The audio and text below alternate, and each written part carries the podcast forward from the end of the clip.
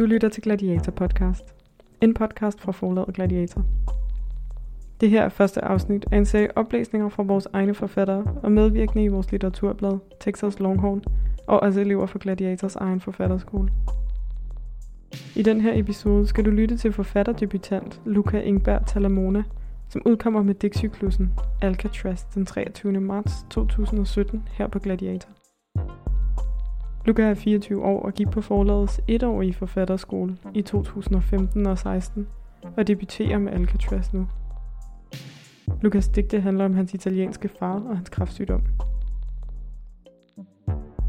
Digtcyklusen Alcatraz er et dødsepos, hvor digterjegets far er det centrale omdrejningspunkt. Titlen på digtsamlingen, Alcatraz, er også navnet på det sted, den kræftsyge far bor, i Umbriens bjerge i Italien. Navnet på digtsamlingen giver måske også læseren associationer til det nu nedlagte fængsel Alcatraz, der lå på en ø i Kalifornien og var totalt topsikret og ikke til at stikke af fra. Ligesom digterjagets far føler sig fanget i sin kræftsygdom og heller ikke kan stikke af. Nu skal du høre Luca læse et uddrag fra Alcatraz. Vi starter i farens lejlighed i Italien. God fornøjelse.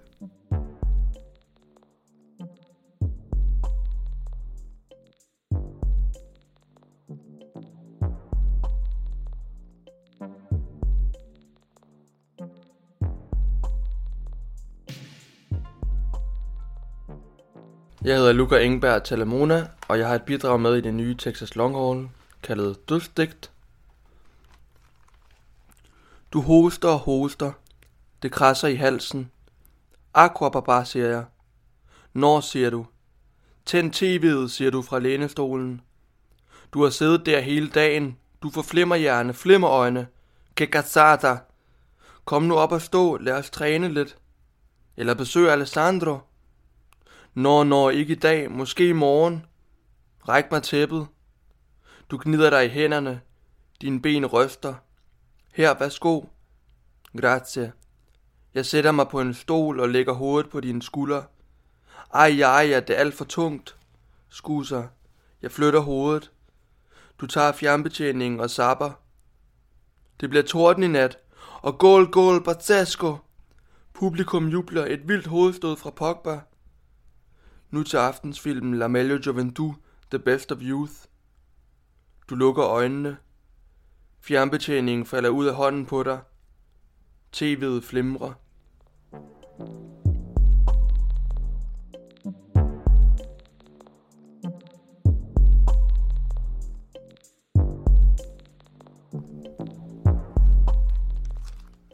Gigi klør sig bag i og rejser sig fra sofaen og vakler langsomt hen til spisebordet.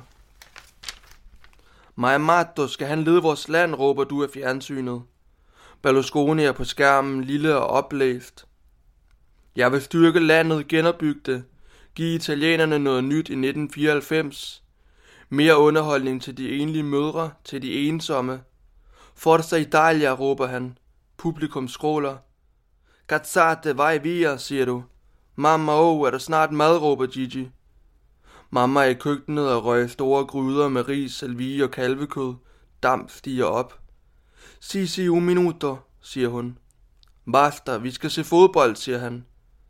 Det her er vigtigt, ligesom din søn er, siger du. Hvor er Massimo, Gigi? Du skal ikke begynde på det igen. Han går i skole og er hos sin mor, det er godt.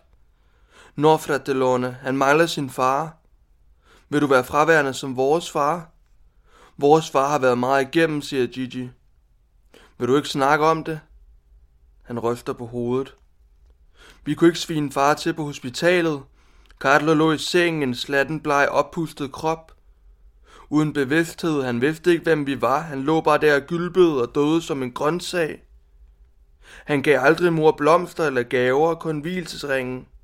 Han gav penge til alle andre end os. Han stod aldrig råbende med armene i vejret blandt publikum, når du spillede ishockey. Han klappede dig aldrig på skulderen, når du vandt.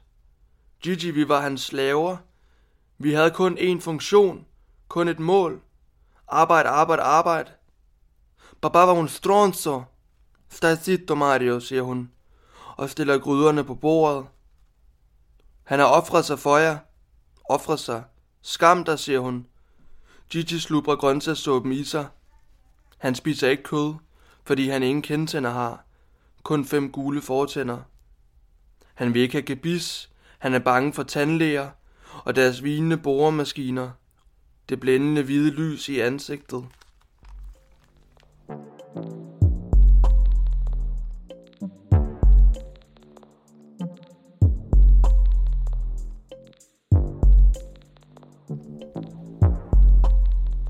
Du og mor går med syvårige mig i hånden, i stinkende og larmende grå Milano, med sitsagtende gale på motorcykler, sorte stimer af turister, klik, klik, klik fra kameraerne. Vi besøger farmor, som stadig passer på Gigi, som stadig flakker rundt ind og ud af små tilrådede tætpakkede barer, med billig rom og vin. Han er ranglet, med en lille ølmave, gullig hud, med svamp på armene, koldsvedende, med bekymret spinkel 87-årig farmor, som går frem og tilbage i soveværelset. Gigi, Gigi, hvor er du? Er du mamma? råbende ud af vinduet. Igen er Gigi væk. Igen braser Gigi ind ad døren og snubler ind i seng. Porco dio cazzo dove sono? Med røftende hænder lægger hun tæppet over ham. Næste nat løfter Gigi ind på gæsteværelset, hvor mor og jeg sover. Han snupper min pengepunkt, han smiler, krøller sædlen sammen ind, ned i lommen, hurtigt ud, ud i opgangen, tager støvler på og åbner døren. Men når ikke ud, min mor hiver ham i trøjen. Farmor har en lille opsparing i en metalboks. En opsparing, som du har sagt, at hun skal bruge på at flytte. Væk fra Gigi's ætsende tilstand. Han minder dig om en kakelak, som lever af 20 smøger om dagen og billig whisky, som kun lever, fordi hans mor lever, som kun trækker vejret, fordi hun trækker vejret. Hun passer Gigi, fordi hun er ondt af ham, fordi konen har smidt ham ud, fordi vennerne enten er døde af druk eller er rejst til udlandet. Det er hårdt, jeg kan snart ikke mere, siger hun til veninden Roberta, Gigis ekskone, klamrende sig til telefonen. Når du siger, tag med hjem og bo hos os i Danmark, eller flyt ind hos din veninde, der skal ske noget nyt, noget stabilt. Nå, nå, det kan jeg da ikke se ham lige. Badeværelset stinker urin på fliserne, han vasker aldrig gulvet, gør aldrig rent. Han har brug for mig. Hvad hvis der sker ham noget? Hvad hvis? Hendes skuldre er spændte.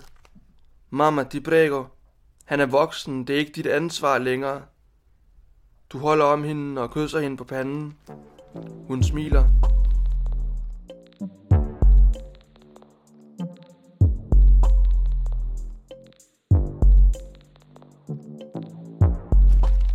Måske en dag, siger hun. Seks år senere falder hun på badeværelset. Gulvet er vådt. Ajutami, ajutami, hjælp mig, hjælp mig, siger hun med væsende stemme. Hun tisser i bukserne. Det løber ned ad benene, hendes blomstrede kjole, klæbrig.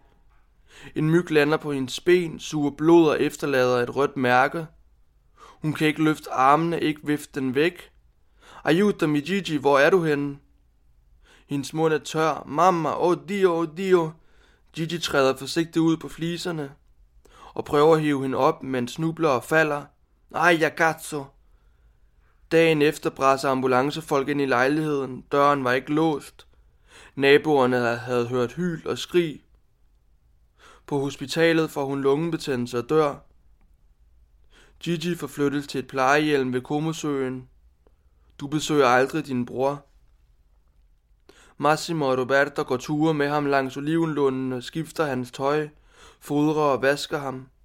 Han siger ikke noget, nikker eller ryster kun på hovedet.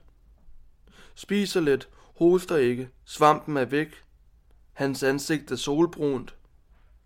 Leveren svigter fem måneder senere. I lejligheden på Østerbro siger du til os, Gigi er skyld i min mors død. Mor lægger en hånd på dine skulder. Du fjerner den og træsker ud af døren.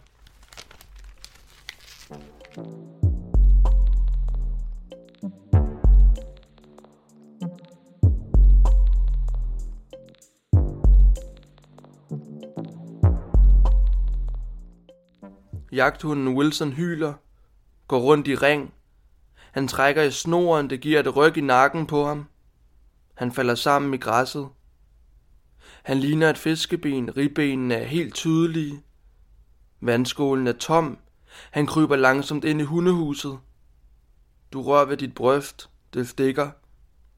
Hjertet banker hurtigt. Du har kolde hænder, hvide negle, violette læber. Kom her, kom her, siger du. Du er stiv i ryggen. Du hikser efter vejret, blodårene i nakken svulmer op. Nu! Hvad sker der, spørger jeg, og sætter mig på huk foran dig. Jeg kan ikke trække vejret. Hvad skal jeg gøre, siger jeg. Du åbner munden, væsen. Af på med brillerne. Det sortner for øjnene. Du tager min hånd og klemmer den. Papa, hvad skal jeg gøre? Hvem skal jeg ringe til? Alessandro, Alessandro.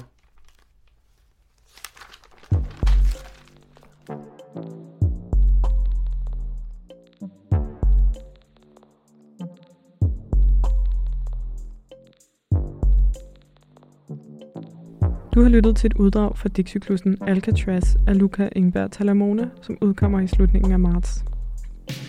Du kan læse uddraget i 6. nummer af vores litteraturblad Texas Longhorn, som i denne omgang har titlen Det Onde, som du enten kan finde på Gladiators hjemmeside eller på dit nærmeste bibliotek. Forlaget Gladiator blev stiftet i 2013 af forfatterne Josefine Klogart og Hans Otto Jørgensen og forlagsredaktør Jakob Sandvad. Mit navn er Ida Lykke, og jeg producerer den her podcast sammen med Emma Gårdbo Hede for forlaget Gladiator. Musikken er produceret af Alexander Kladici, og næste gang Gladiator podcast udkommer, er det med en til oplæsningsepisode, nemlig med Jakob Skyggebjerg, som læser fra digtet Åh, små gennemsigtige tårer. Du kan lytte til Gladiator podcast i iTunes, hvor du også kan like os og dele, hvis du har lyst.